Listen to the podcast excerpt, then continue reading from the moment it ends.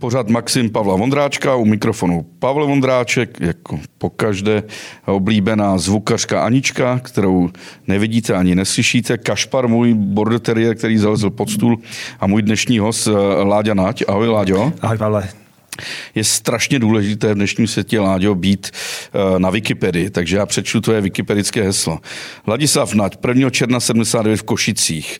Byl draftován v roce 97 týmem St. Louis Blues a pak hrál za Severstal Čerepovec a dneska je ve švédské modo hokej to se netýká tebe, že jo? Vidím tvůj. No, já nevím, as, možná, Aha, to bude jiný Láďana. To možná, jiný. možná nějaký jiný, ale, to je jiný ale, ale mo, mohlo by se, no. Tak... Takže první otázka, proč ještě nejseš, eh, Láďo, jako jeden z nejvýznamnějších českých překladatelů, anglistů a dostihových znalců na Wikipedii? To jsem si to měl napsat sám, to heslo. Myslíš, že si lidi píšou sami Já hesla? myslím, že jo, některý jo, určitě. Poznáš to? Nepoznám, ale vím o pár lidech, nebo slyšel jsem o pár lidech, kteří si ho psali, mi to přijde úplně trapný a, a vlastně nemusí být všechno na Wikipedii. Že?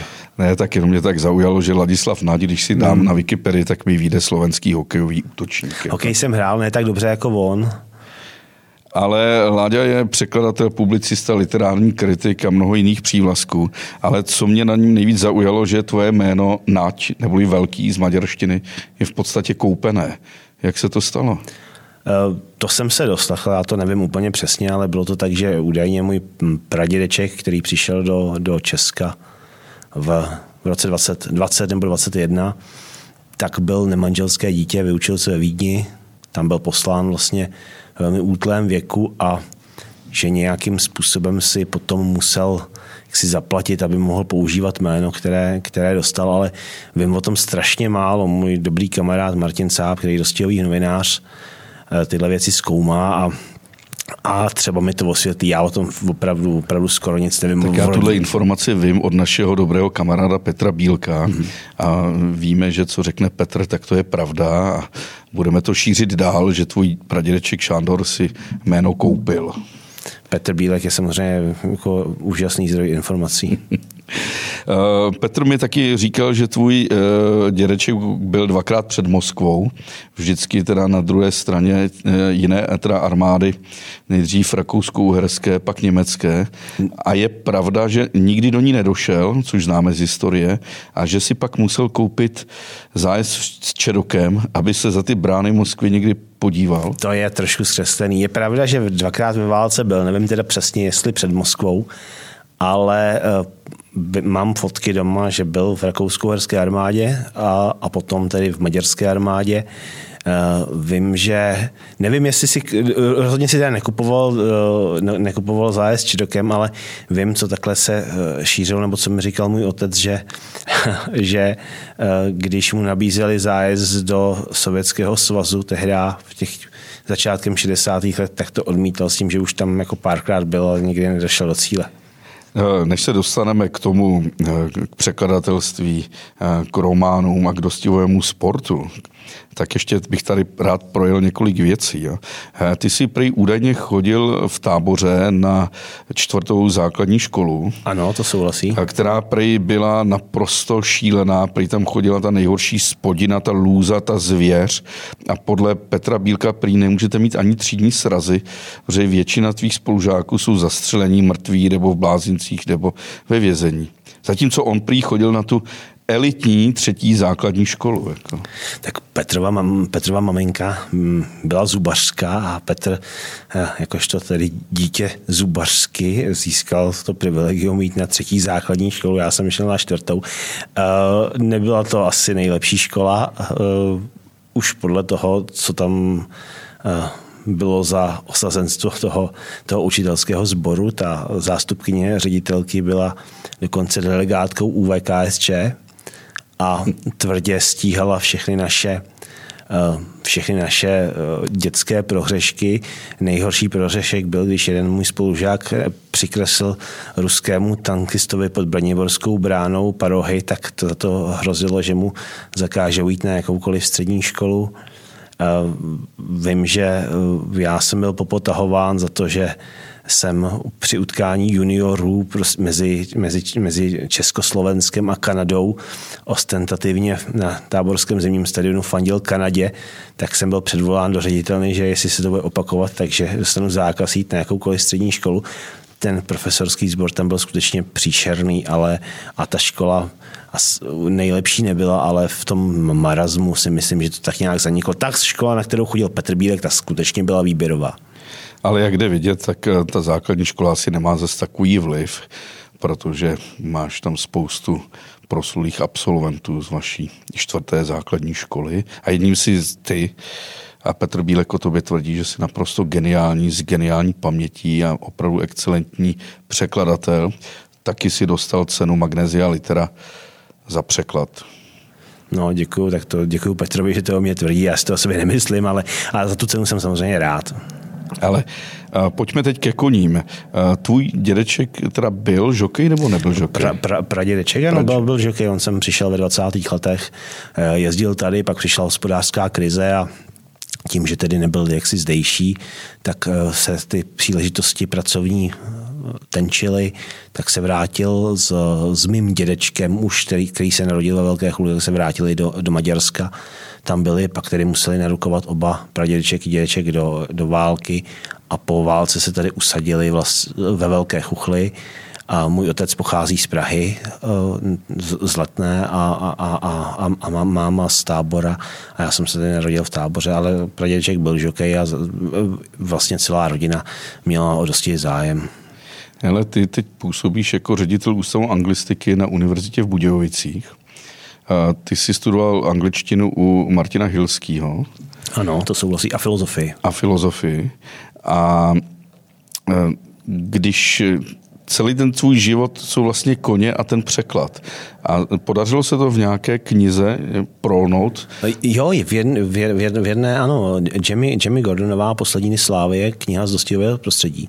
Jamie Gordonová je úžasná spisovatelka. Ta kniha zapadla. Mě to vlastně dodnes mrzí, že ta kniha zapadla, protože ona dostala v v Americe National Book Award, což je poměrně významné uh, ocenění. ocenění. A myslím, že ta kniha je dobrá. Je to kniha, která vychází z její osobní zkušenosti. Já jsem Jamie Gordonovou eh, poznal, několikrát jsme se setkali, je to velmi příjemná dáma, teď už po sedmdesátce, která eh, kromě toho, že je spisovatelka a, je profesorkou tvůrčího psaní, tak eh, též trávila své dětství v dostihové stáji, a, ale ne v takové té nablízkané. Trávila v to mládí v dostihové stáji, která se eh, nacházela na provinčním závodě v Americe, což je samo o sobě naprosto zásadní eh, rozdíl. My, my, my ho nevnímáme, protože u nás je ta, ta scéna tak malá, ale v té Americe skutečně je naprosto zásadní rozdíl mezi těma velkými, myslíme velkými závodišti a těmi malými. A, a na těch malých eh, člověk vlastně vidí v, v mnohem širším spektru všechno, co ten svět kolem těch koní uh, obsahuje. Zároveň je to zajímavější, protože nevidí jenom ty velké hollywoodské příběhy, jo, jak si biskyt vbíhá do cílové roviny a je to podbarveno symfonickou hudbou, ale vidí tu dřinu, utrpení, zklamání, uh, vidí ty zkrachovalé existence a podle mě ta Jamie Gordonová tohleto v té knize velmi dobře zachytila. Jak kniha se jmenuje? Uh, Poslední dny slávy česky. Láďo, ale ty přece máš, to jsi taky spoluvlastník uh, stáje. Ano. Jmenuje se Kelzo Stable Snať. Eh, to nať tam je kvůli tomu, že protože jsem zároveň trenér, tak eh, když Jasně. je trenér vlastníkem dostihové stáje, tak musí být uvedeno jeho jméno. Ta, a ta, to, ten název Kelzo Stables, to byla, to byla hříčka, protože Eh, společně se mnou eh, eh, tu stáj vlastní Martin Sáp a ten hostivý novinář, jehož jsem už zmiňoval, a Miloš Komanec, což je zemědělec ze severních Čech a zároveň překladatel ze staré angličtiny a vůbec angličtiny. A on my jsme nevěděli, jak tu stáj pojmenovat. A náš první kůň, který jsme si koupili společně, se jmenoval Bohemia. A teď jsme o tom přemýšleli a zjistili jsme, že legendární americký kůň, který uh, běhal v 60. letech, jmenoval se Kelzo, byl jedinečný, protože běhal do 9 let, tak běhal za stáj, která se jmenovala Bohemia Stables. A my jsme si řekli, no tak uděláme takovej, takové mrknutí na, na, na historii a, a, a převrátíme to. Takže když jsme měli koně Bohemia, tak Lisna byla strašlivá, ta v, podstatě ta neměla na dostihové dráze co dělat, běžela jeden, dosti, jeden dva dostihy, snad dokončila a, a pak jsme ji někomu darovali, ale to jméno zůstalo. Ale mm, ta vaše stáj taky nepatří mezi ty luxusní naleštění, jejichž jména vždycky slyšíme na těch No rozhodně, rozhodně ne, protože aby si měl pravidelně úspěchy každý rok, tak bys musel uh, provádět nějakou cirkulaci těch koní, což znamená poměrně značné náklady, které se ti nikdy nevrátí. Uh, znamená to jezdit na dražby a kupovat koně a ne nutně ty nejdražší, ale, ale musíš jich koupit hodně a doufat, že uh, někteří z nich vyhrají a my to pojímáme spíš jako zábavu k těm dalším povoláním, která, která máme. Takže, takže naše úspěchy jsou sporadické, ale, ale o to víc si jich vážíme. No ale přesto no, tvůj kůň, váš kůň, azijský tygr, myslím, že to byl, porazil Muhammada bin Rašína Rašida al. Byl, to byl Mikeš, to, to, byl, Mikeš. to byl Mikeš, to byl ten nejlepší, který jsme měli. porazil prostě koně eh, emíra z Dubaje. Jo, to bylo v Mnichově, ale zase to nebylo tak, že by ten náš byl první a jeho druhý, ale náš byl, náš byl pátý, jeho šestý. No. Tak ale samozřejmě... No, tak ale i tak, jo, příběhy se musí tvořit. Jo, příběh je to, příběh je to dobrý. Já, já na to vždycky, vždycky když teď vidím ty, ty odpodivý příběhy o Muhammadu al Maktumovi, eh, jak, jak, eh, jak terorizuje svoji rodinu, tak si na to vzpomenu, jak ten náš Mikeš tam doběhl ty dvě délky před tím jedním jeho koněm. No a když jsem zmínil azijského tygra, to byl taky tvůj úspěšný kůň. To byl, to, byl, to byl první kůň, no, to, byl, to byl první, kterého jsem začal trénovat sám, protože to se tehdy mi narodila první dcera a já jsem neměl čas už dojíždět do, do, do Prahy, kde jsem ho měl ustájeného trenéra Šatry, což byl takový můj učitel a, a tak jsem se rozhodl si toho koně vzít domů a a trénovat si ho sám. On byl vlastně odepsaný, ale eh, jak se to, to se stává, tohle, tohle eh, nejde nějak, nějak vysvětlit, ale ta změna prostředí eh, mu velmi prospěla a on vlastně z koně, který byl úplně odepsaný, který měl jít na jatka, měl, nějak, měl problém s kolenem, ale, ale, ale potom se to nějak, podařilo dát dohromady, tak se vlastně stal velmi úspěšným. Dodnes, dodnes ho mám, je to důchodce, mám ho, mám ho poblíž u, u své kamarádky, poblíž uh, své chalupy a, a jednou, dvakrát za rok na něm vyjedu na, na, na hrad Choustník a bylo to úžasné. Bylo to, on vyhrál asi čtyřikrát, ale a, a, a, dostal se z těch nejhorších, vlastně z, těch nejhorší, z té nejhorší kategorie do té nejvyšší, co u nás je, kde byl druhý v Karlových Varech v tvém vlastně kraji. Hele, tak, a myslíš no. si, že by si skončil taky jako on? To znamená na počátku odepsaný, téměř nejatka s problémy s psychikou a kolenem, kdyby si zůstal v Praze, nikoliv na malom městě nebo v klidu táborské. Já jsem problémy s psychikou jsem nikdy neměl, problémy s kolenem jsem měl, Praha mě nikdy nelákala, já jsem o tom vlastně jako nikdy neuvažoval. Jo? Praha mě, eh, já jsem vždycky byl spojený s táborem, dokonce ze čtvrtí, ve které, dokonce ze čtvrtí, ve které jsem se narodil, tam jsem teďko, pokud Já se... Ne... Napijem se tady toho napijem se to Jack Danielsona, který jsme našli tady na stole, jo. uh, oslavence uh, Honzy Paličky. Tak díky Honzo. Takže si nikdy neuvažoval, že by si byl v Praze? Ne, nikdy, nikdy jsem o tom neuvažoval a je mi v táboře dobře. A, a v té čtvrtě skutečně t, m, pamatuju tam, je to vlastně zvláštní, je to do jisté míry, je, je, je zvláštní privilegium být na jednom místě. Vidíš tu proměnu té čtvrti. Seš tam 40 let a vidíš, nebo skoro 50 v mém případě, vidíš tam, jak se ta čtvrť proměňuje, jak ty staří odcházejí, přicházejí noví, jak se to mění. To mi přijde samo o sebe zajímavé. No ale jednoho dne taky někdo řekne, hele víš to, že zemřel Nať, už mu taky bylo 85 třeba. No tak no, to se stane, no. To se určitě stane. 85 je to dost optimistický eh, odhad. Tak když už jsme u té smrti tvojí a tak dále, viděl jsi někdy smrt člověka? Smrt člověka? Smrt koně si viděl, že Co jsem viděl? Smrt člověka jako úplně, úplně naživo? No. O, viděl jsem bůračku, která měla fatální následky, ale neviděl jsem přímo, jak si eh, toho člověka umírat. Všímáš si, že z našich životů zmizela smrt? No zmizela, je to, je, je, je to, je to, je to uh, strašně divný. Já, a, a vlastně, když teď že prožíváme tu, tu epidemii, teď tu, tu smrt, která je přirozená, která k tomu životu patří, my jsme ji vytěsnili do, do, do takové míry, že vlastně uh, jenom zmínka o ní uh, zavání psychózou. A my jsme dokonce jako člověka, který, který překládá, mě zaujalo to, že eh, my používáme metafory nepatřičně. My, my mluvíme o válce, že jsme o, ve válce s epidemí, s covidem třeba, ale, ale odmítáme přijmout to, že se v té válce umírá. To, na to jsme úplně zapomněli. A my jsme ne, ne, nevytěsnili jako jenom smrt, my jsme vytěsnili spoustu dalších věcí.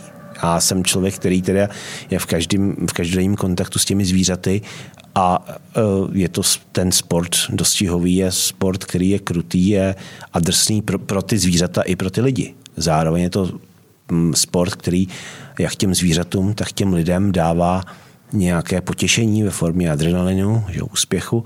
A my jsme si dneska navykli e, na takový sterilní život, e, že přijde člověk do supermarketu a koupí si to hezky úhledně vyprané, zabalené maso v tom, v tom igelitovém obalu a, a, a nechce vidět to utrpení a, a na těch jatkách. A tím, tím vlastně si ani nemůžeme vážit toho masa, který si koupíme, že jo? protože... Mám tady jednu otázku od posluchače Honzy Strmisky, který je taky z tábora jako ty. Uh, jestli jsi schopen polknout koňský salám? Uh, nevyhledávám ho, ale, ne, ne, ale, ale, ale polkl bych ho, kdybych ho dostal. Jak vypadá smrt koně? když jsme to viděli na těch pardubických, že ten kůň se tam takhle... Na těch, dosti, na těch dostizích ta smrt uh, vypadá líp než doma. Uh, protože uh, na těch dostizích to zvíře je v, v, v rauši. Jo? To, I když si zlomí tu nohu, tak on na ní nemůže do, došlápnout, ale, ale nebolí ho to. A přijede veterinář a a dá mu tu injekci, takže ta smrt je vlastně milosrdná. Musíš si uvědomit, že když ten kůň je trénován na ty dostihy, tak jemu se dostává vlastně absolutně nejlepší péče. Ten kůň je dobře živen, má hezký, prostorný, čistě nastlaný box a pak teda se to bohužel stane. Patří to k tomu. Stejně tak se to ale bohužel stává lidem. Daleko horší smrti jsou ty, které nejsou vidět, když koně někde umírají hlady, jo, jsou eh, v, v nevyhovujících podmínkách a, a občas na Facebooku člověk vidí ty, ty, ty, ty, ty podvyživené kostry, prostě, a které tam jako pak padají, nebo ne, ne, není to hezký pohled. Takže, takže eh, paradoxně ta smrt, která je, vidět, která je v televizi a která tolik vadí těm ochráncům zvířat, je mnohem krásnější než ta smrt, která vidět není a která je považována za něco zcela normálního. Vlaďo, ty jsi ročník 74, to můžu říct, bude ti za chvilku 50 a překládáš už třeba čtvrtstoletí, by se dalo říct. Skoro jo, no. A, a, mizí některá slova z, e, z literatury? No mizí, mizí slova, e, mizí přechodníky. E, určitě se jazyk vyvíjí, vlastně čeština je velmi mladý jazyk. Já překládám z anglické literatury. Tam, když, eh, no, když pomineš eh, rozdíly v nějakém konkrétním zápisu určitých tvarů slov, tak, tak ten jazyk je velmi podobný vlastně až k tomu Shakespeareovi, že jo? Až k renesanci, to v češtině není. Čeština se dynamicky vyvíjí, říká se, že překlad stárne rychleji než originál, takže jsou třeba nové a nové překlady. Určitě, určitě ano. A, a nové, nové věci do, do českého uh, jazykového rejstříku vstupují.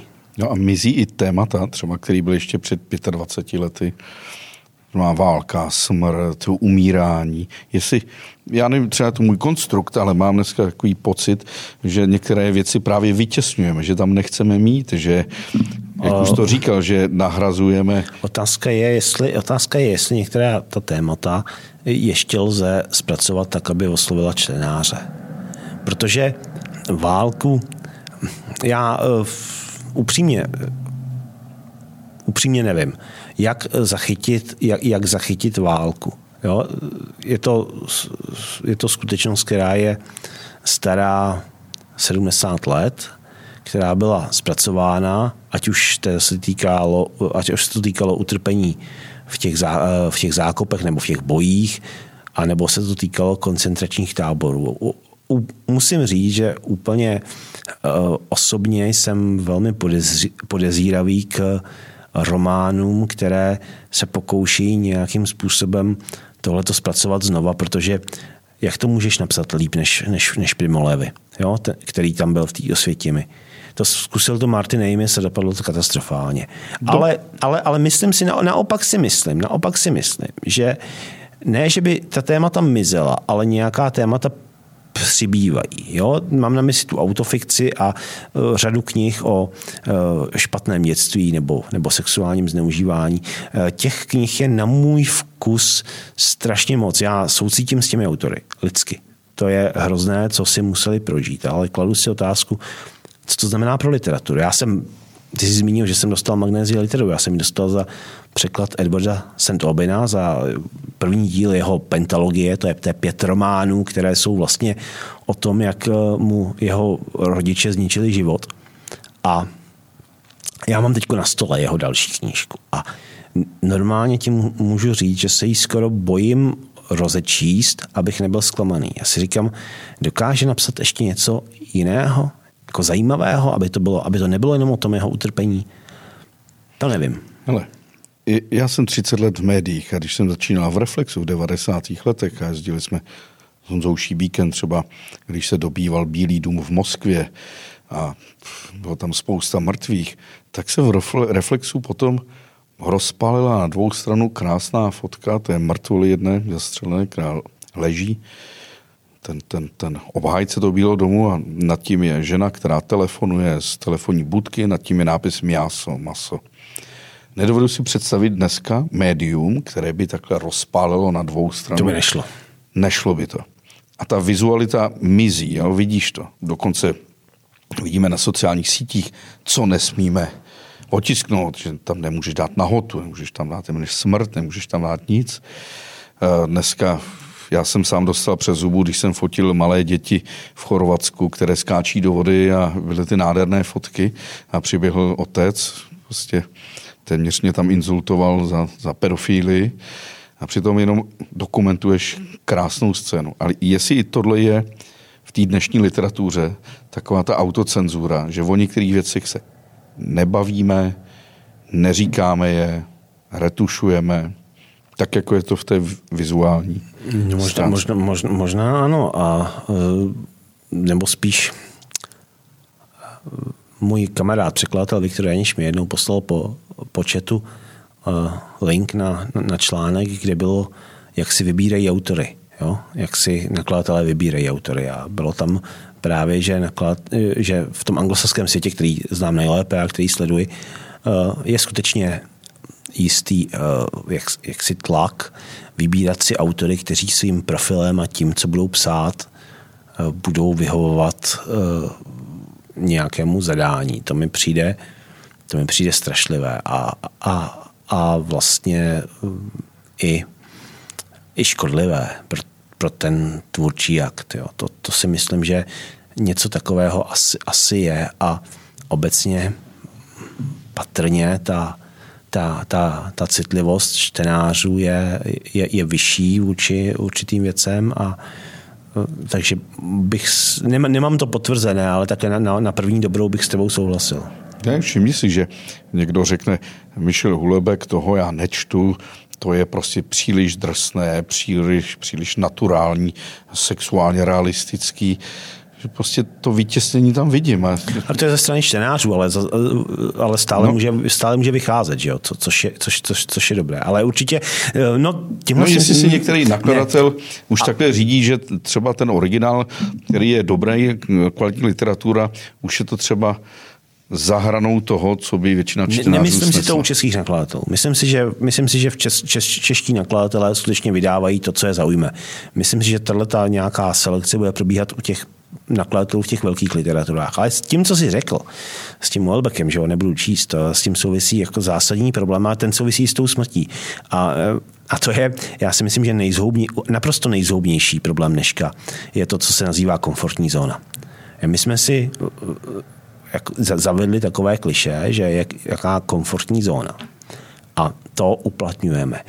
Pro boha, vždyť e, setkávání s uměním, s literaturou, s vizuálním uměním, ale nebo i vzdělávání, to je přece, to je přece vykračování z té komfortní zóny. Jo, že tě to umělecké dílo nebo ten, ten učitel postaví před nějakou zkušenost, kdy, která, tě, která tebou otřese jo, kdy, která spochybní někdy, někdy velmi bolestně to, co jsi do té doby myslel, čemu jsi věřil, v co doufáš.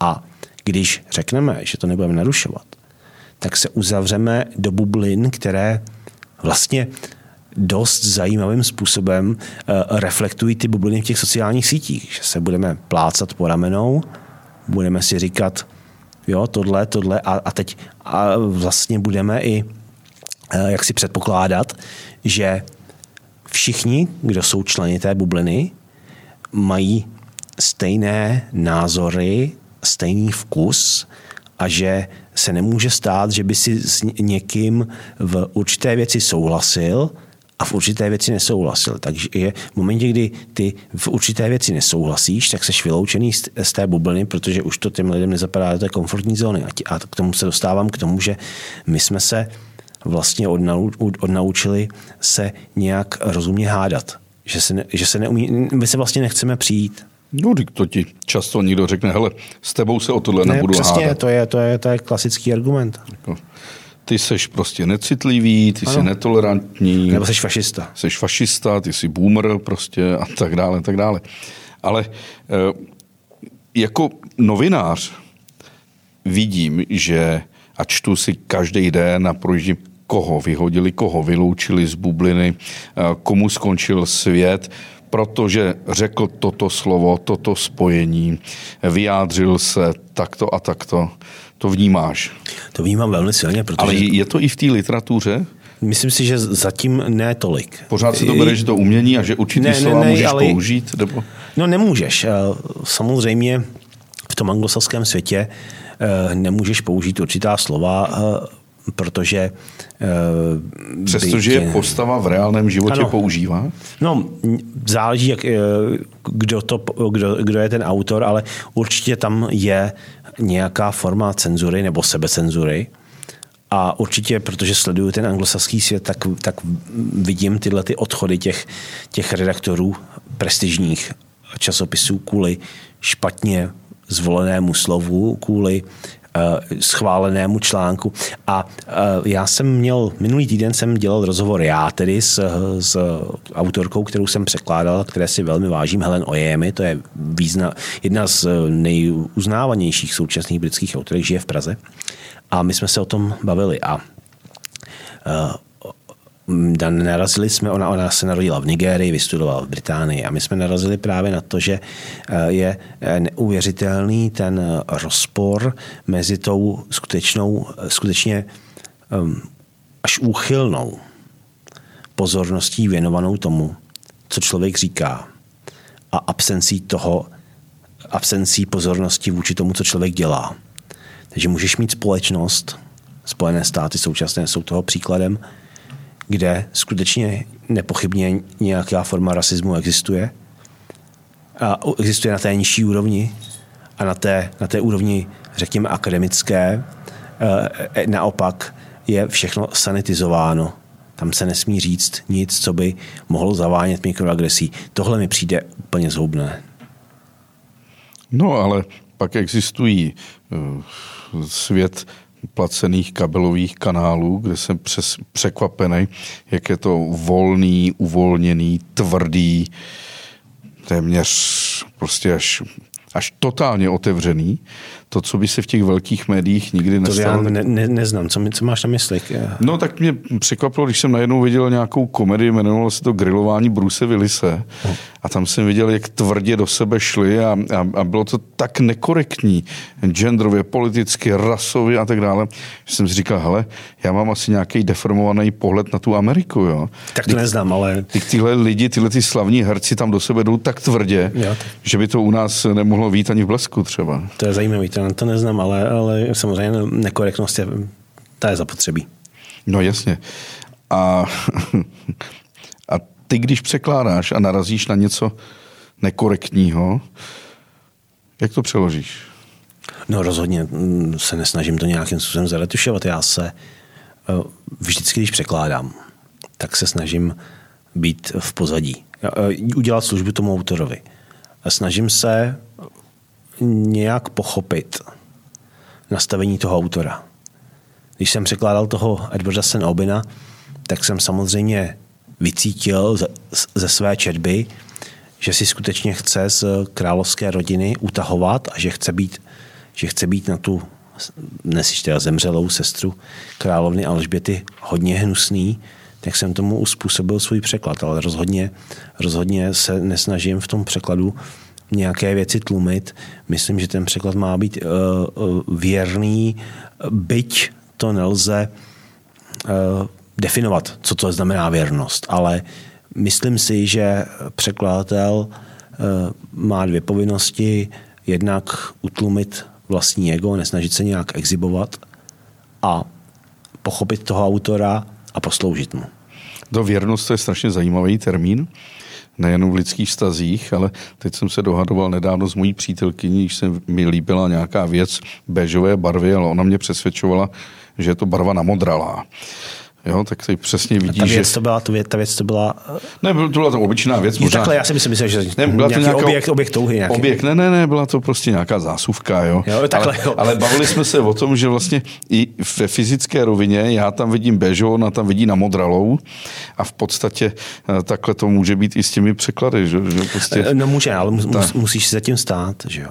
jo. I vždycky to je individuální rozhodnutí a uh, musíš se tím stát a podle mě by bylo ideální, kdyby to člověk dokázal uh, racionálně odůvodnit, proč jsem se rozhodl pro to a to řešení. Úplně nejhorší věta, a to je fakt nejhorší věta, proč si to tak přeložil? Protože to tak cítím. To je, to, to je, to je podle mě strašný. Jo? Já znám ještě teda horší spojení, to mi říkala moje maminka, která byla učitelka literatury české, tak pro ní největší peklo bylo seznam doporučené uh, povinné literatury. No, ten, to je to je taky... Já se já učím dějiny anglické i americké literatury, takže oba ty přehledové kurzy. Snažím se těm, nějaký seznam tam je, samozřejmě je, protože to k, k splnění nějakých, nějakých povinností patří, ale snažím se studentům vždycky doporučovat. Uh, Harold Bloom, já jsem ho překládal v 90. letech, on napsal tu knížku eh, Kanon západní literatury. Uh, ta kniha po mém soudu byla trošku špatně pochopená, protože on tam poměrně nešťastně se nechal nakladatelem dotlačit k tomu, aby tam na závěr uvedl seznam těch kanonických děl. A pak jsem poslouchal Bluma na BBC, kde se ho ptali, co to je literární kánon. A on říkal, kdybychom měli neomezeně času, tak by bylo super číst všechno, protože by to člověka obohatilo. Ale my tolik toho času nemáme. Člověk se dožije 80, maximálně pěti let v tvém případě. Pěti nebo 90, nebo 90 v tvém případě. A, eh, a musí si vybírat. A ten kánon vlastně je otvářen tak, že generace po generaci se hádali o to, co má význam. A já si myslím, že skutečně literaturu nemá smysl číst bez eh, výrazného hodnotícího soudu. Čteš knížku, tak musíš si říct a obhájit i třeba sám před sebou. Proč ta knížka je dobrá? Vlastně to je i docela zdravá taková hygiena, protože když budeš číst pětiset stránkovou knížku, za jak dlouho ji přečteš? No, 14 dní, 3 týdny. No vidíš, a teď si, teď, si, teď si musíš obhájit, proč si strávil tři týdny s tím textem. A pokud si ho dočetl, v ideálním případě vlastně by bylo dobrý, kdyby si proti tomu měl nějaké jako zásadní výtky to odložit, jo. ale ty strávíš tři týdny svého života s nějakou knihou. A tohle to si myslím, že probíhá v dějinách, že prostě trávíme, jdeme na, na Shakespearea, strávíš tam, strávíš tam uh, celý večer, který si mohl propít s přáteli, tak strávíš prostě na Shakespeareově hře, tak pak si musíš uh, říct, jo, stálo to za to. No, uh, když jsem se tady koukl, jsi ročník 74, máš manželku, mm-hmm. máš tři děti, dá se v téhle konstelaci, tři dcery to jsou, viď? Tři dcery, no. Já, já právě myslím, že Král Lír je jako moje dobrá hra. Jako. A dá se v téhle konstelaci překládat? No naprosto. Jako nepotřebuješ ticho k tomu? Já ticho mám. Ty překládáš jinde než doma? Já mám velký byt v tom táboře a s manželkou máme pracovnu a, a tam, tam ticho je, tam není nic, tam je jenom praskání krbových kamen. Já jsem právě chtěl se dostat k tomu, že když zažiješ doma nějakou rodinnou scénu, ať už veselou, a nebo, a nebo rozčilující, jestli to má vliv potom na ten překlad. Ne, já se, já se dokážu soustředit a? jako dost dobře. No. Já dokážu překládat. Na to zabarvení právě, že nejenom ten překlad ne, já, je pledě modrý místo. Já dokážu, já dokážu překládat i ve vlaku. Tak tohle znám pouze jediného člověka, který dokázal pracovat i v autě ve vlaku v letadle, to byl Petr Bílek, který chodil na třetí základní školu v táboře. Já chodil na čtvrtou a taky jsem měl, taky se stalo, že jsem, vlastně jsem jednou jsem jako litoval, že nemůžu mít takový držák, který, o kterém psal filozof Jacques Derrida, že bych chtěl držák, aby si mohl dát laptop na, na, na volant. Tak to bych, tak, to bych chtěl, no, ale, ale to taky... Tohle dokáže Petr Bílek. Jako. No, tak... A přitom si ještě Má ten držák? Ne, tak on si to dá prostě tak na, na ten volant. Jako. Jo, tak to, jako. to je dobrý. uh, já jsem narazil, že si překládal Lorence Darela.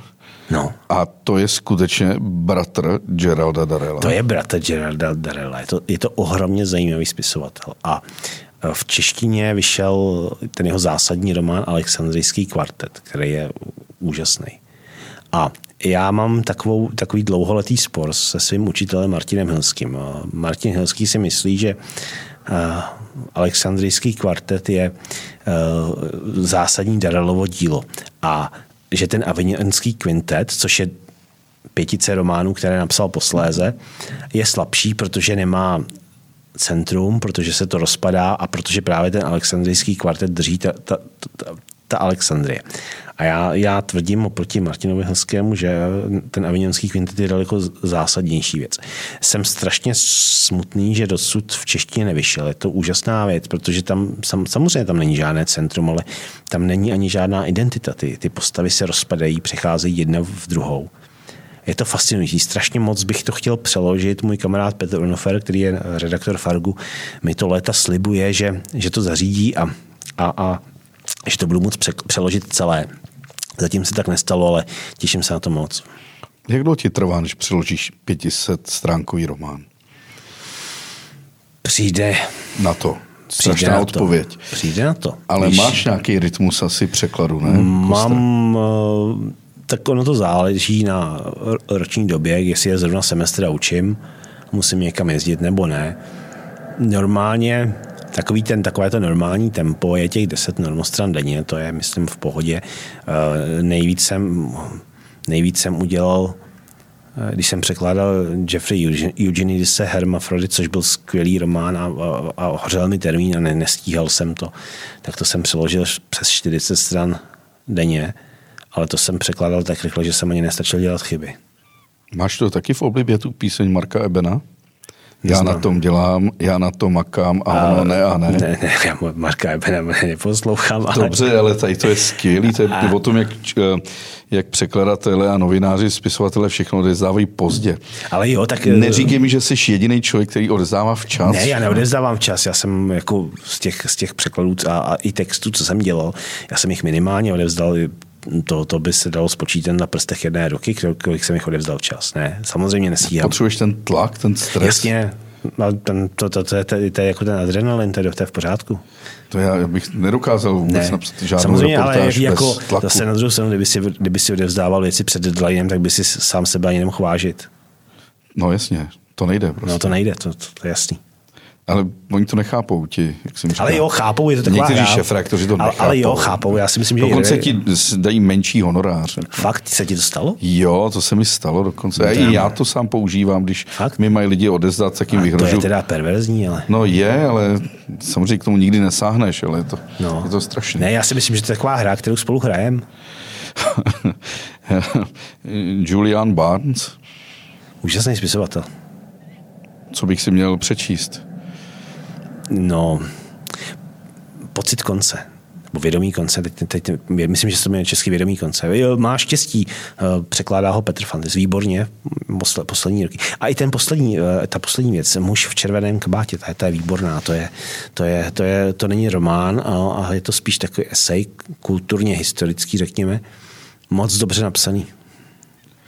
No, víš, proč se ptám? Protože všichni musíme žít v nějaké výseči. Jo?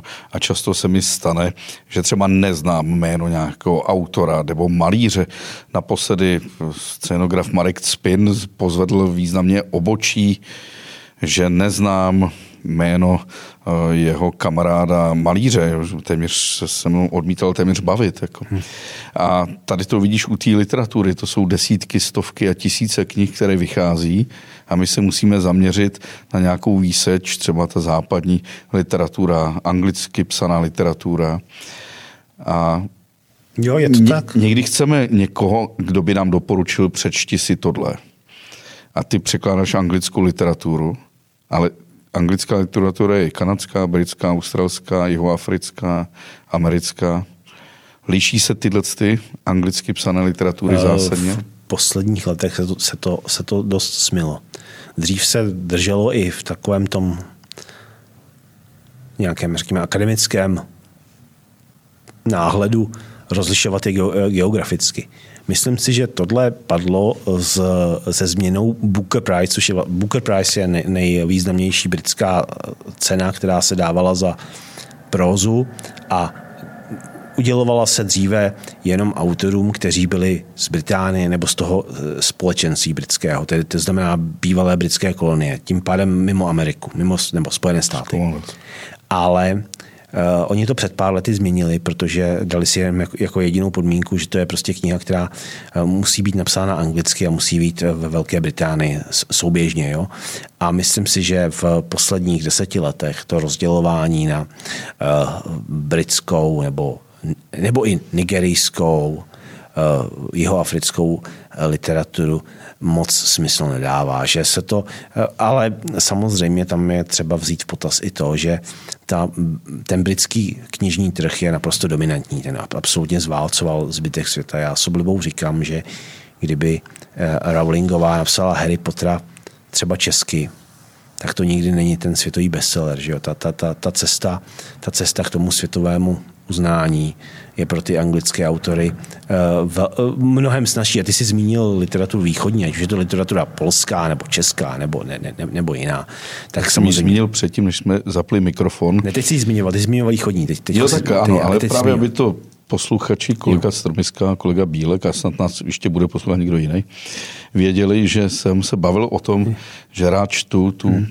Literaturu maďarskou, polskou, ruskou, ukrajinskou, rumunskou a že můj výseč směřuje tímhletím východním směrem a jsem téměř impotentní eh, ve znalosti té anglické současné literatury třeba.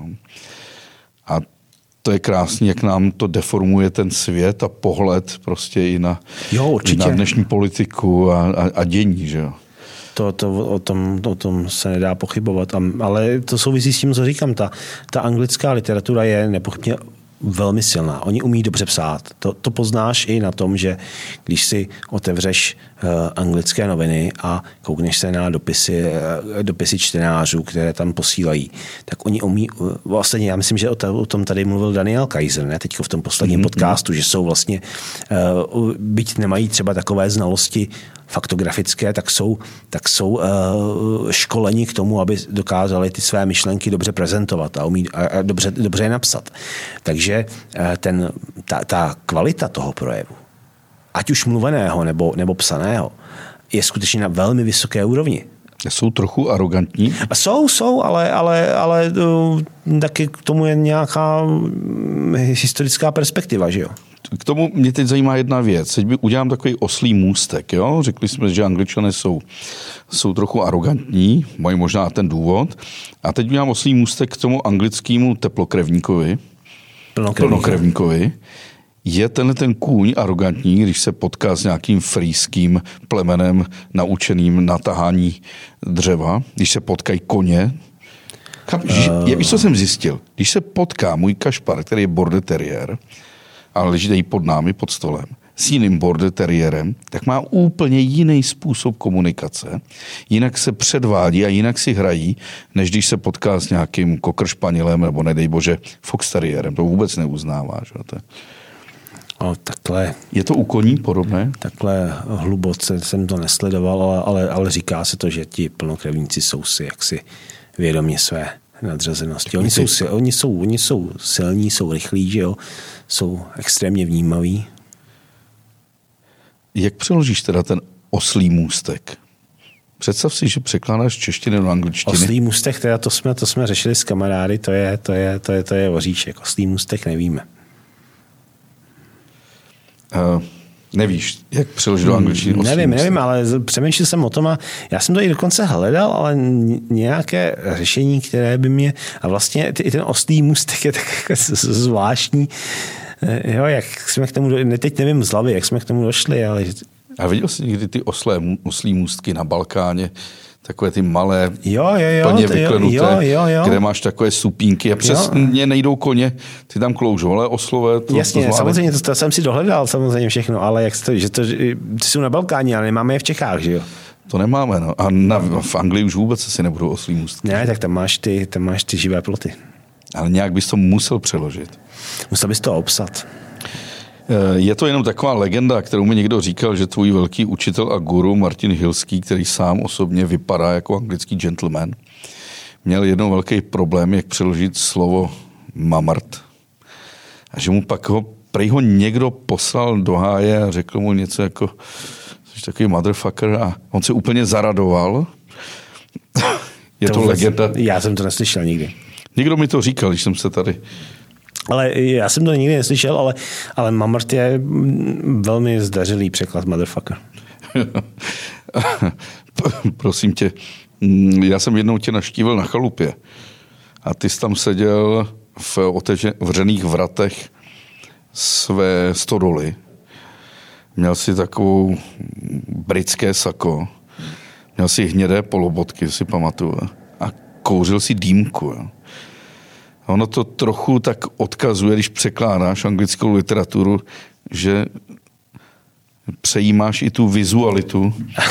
to je náhoda. Já jsem kouřil, když jsem studoval, tak jsem, protože jsem studoval i filozofii, tak jsem kouřil jako řada spolužáků francouzské cigarety, buď to žitám bez filtru, nebo, nebo Galois Caporal, taky ty, ty, ty, ty měkké bez filtru pak je přestali dovážet a já jsem zjistil, že mě eh, žádné z těch, chvilku jsem kouřil Davidovky, ale mě to vlastně nechutnalo.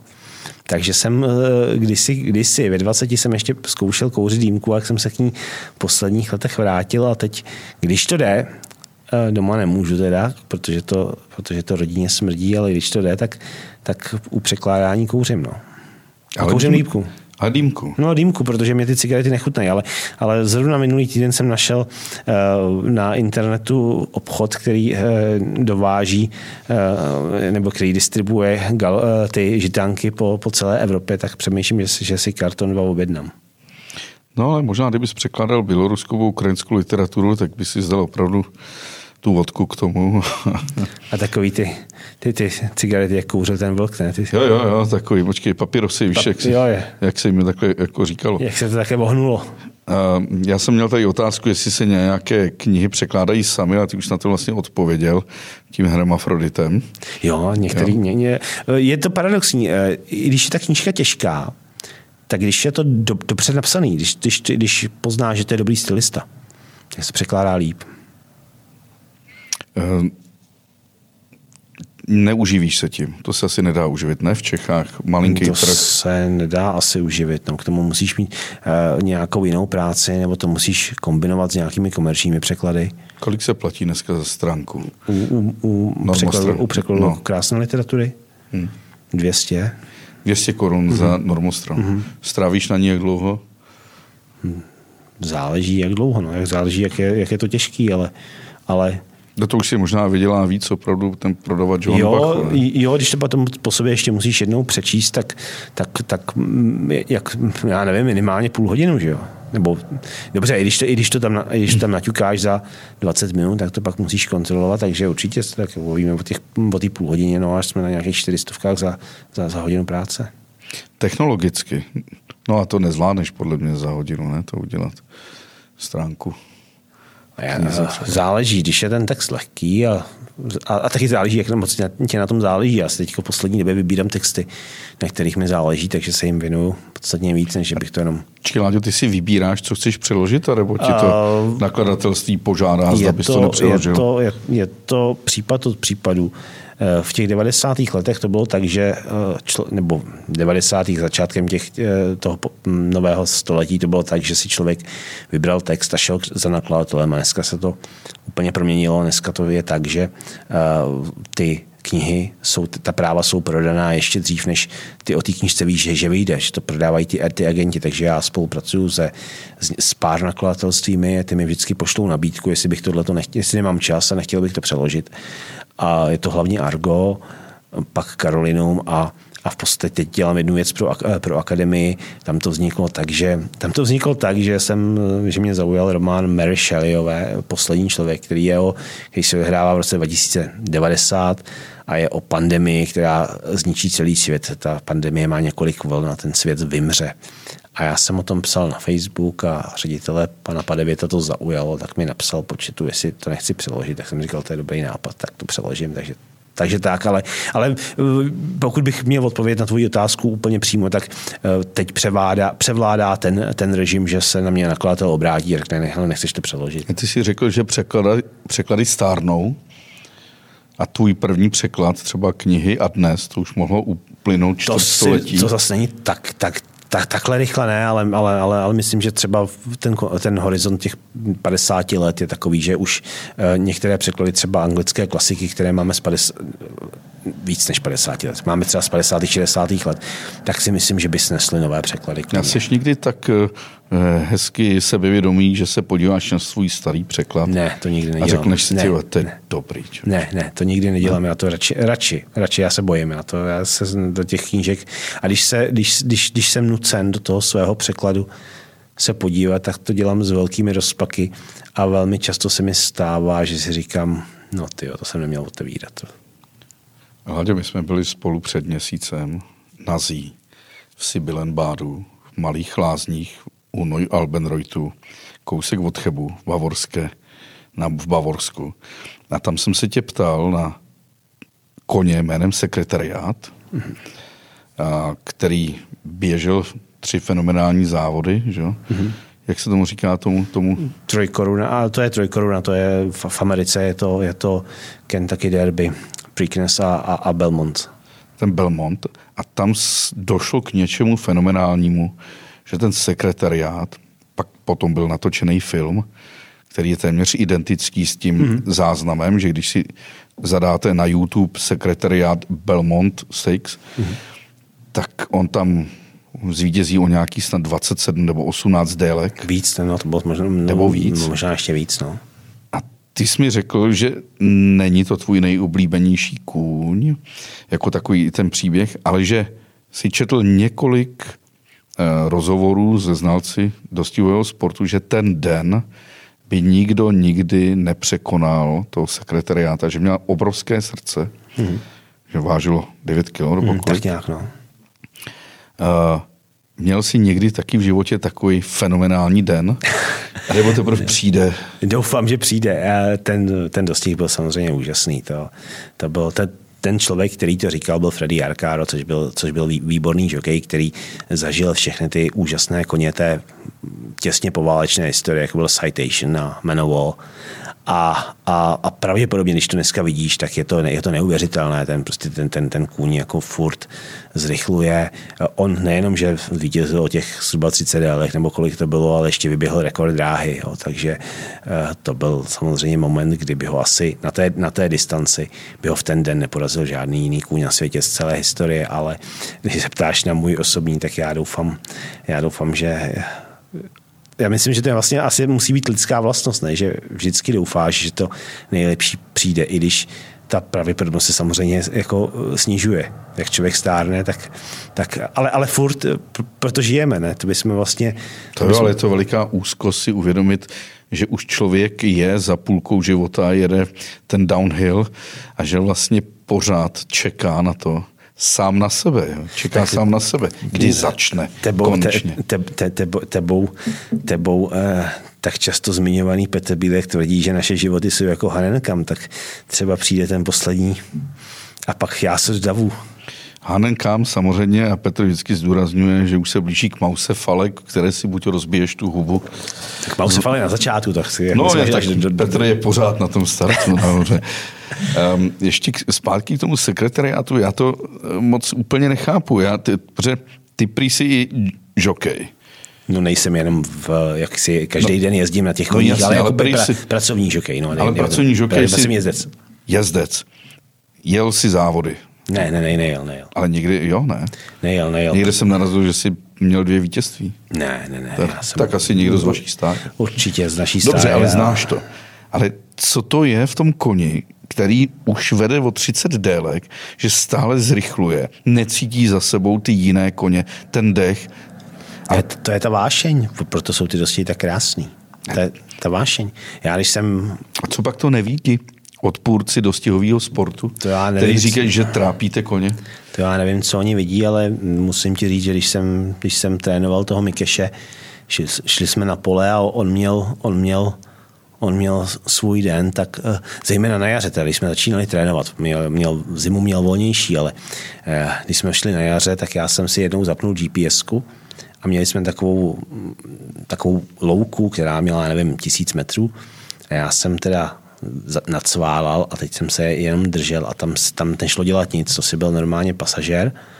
A kdyby člověk nevěděl, že ten kůň rozumně zastaví, tak by, to, tak by skutečně to bylo jako děsivá záležitost, protože on opravdu nešel ovládat. Jo. Ale on vždycky těch posledních 100 metrů se nechal zastavit a pak byl spokojený, že se tedy uvolnil ten adrenalin. A pak se podíváš na tu gps a nejvyšší rychlost tam máš 74 jako jo, a nic ho netlačilo. To bylo úžasný. A, a to si myslím, že ty koně prostě jsou, ty koně jsou eh, chovaný k tomu, aby, anglický plnokrevník je chovaný k tomu, aby byl rychlý. A a jeho to těší. Hláďo, jedna generace trvá 25-30 let. Řekněme 30. 100 generací je 3000 let. To je jedna vteřina lidského vývoje. Za tu dobu nemohlo dojít k žádným změnám na mozku, nebo ty lidi jsou pořád stejní. Hmm. Před třemi tisíci lety a dnes. Ale asi takhle dlouho známe literaturu. Ty psané památky v podstatě těch 100 generací. Ale předtím máme desítky a desítky tisíc let, kdy lidstvo existovalo, ale nemělo tu písomnou kulturu. Tak mělo ústní, no. Mělo ústní. Předávané příběhy. A dneska prostě máme, pořád žijeme v té psané v podstatě kultuře, ale pomalu ji začíná nahrazovat ta vizuální kultura. Zase, mm-hmm. jako byla předtím.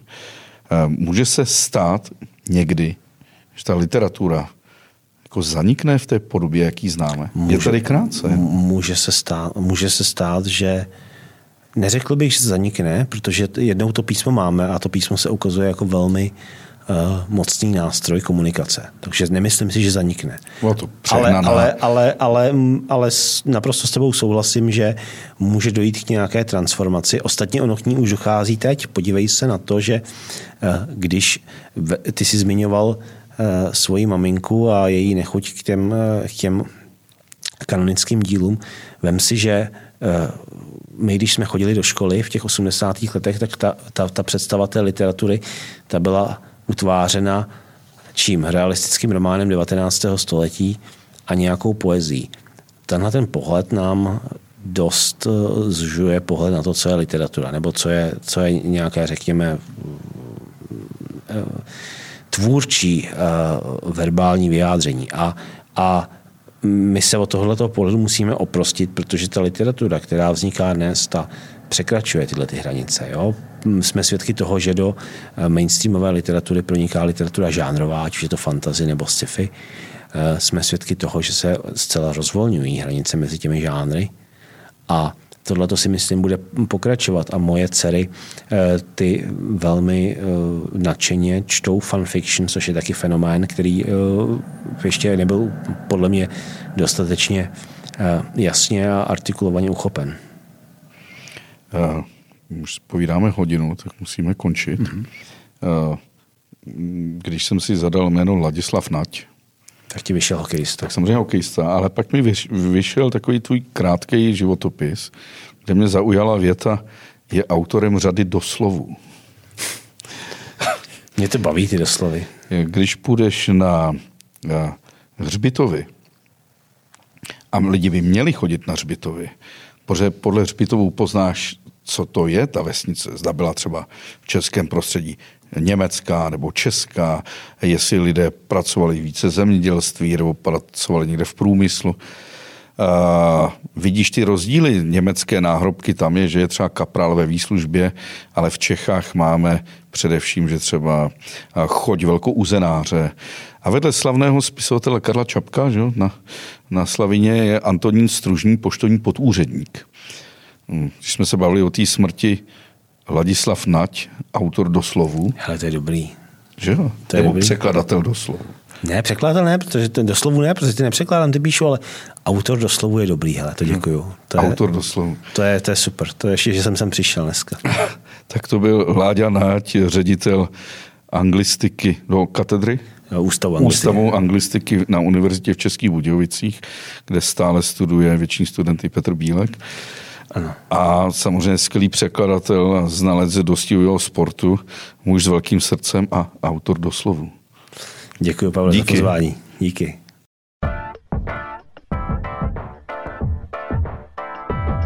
Láďo, dnešní angličtina a angličtina před stolety Eh, vyvinula se stejně tak radikálně jako čeština před stolety a dnes? Rozhodně ne. Ta angličtina je jazyk, který eh, je konzervativnější. Ono se vyvíjí, pronikají tam nová slova, určitě se mění, ale eh, je angličtina vlastně je stejná po, po, po několik staletí. A může jí brzy třeba zválcovat jiný jazyk, třeba čínština? Může jí zválcovat jiný jazyk, který se stane lingvou franka. Ta samozřejmě čínština se nabízí jako, nebo španělština tedy, pokud španělština ovládne Spojené státy, ale u té čínštiny je problém v tom, že uh, tam na, to bude narážet na politické limity. Ta angličtina se rozšířila mimo jiné proto, protože uh, v jistém dějiném okamžiku ta liberální demokracie na světě převážela. Aby je atraktivní. Tak s novým anglickým pozdravem adios. Adios. Čau.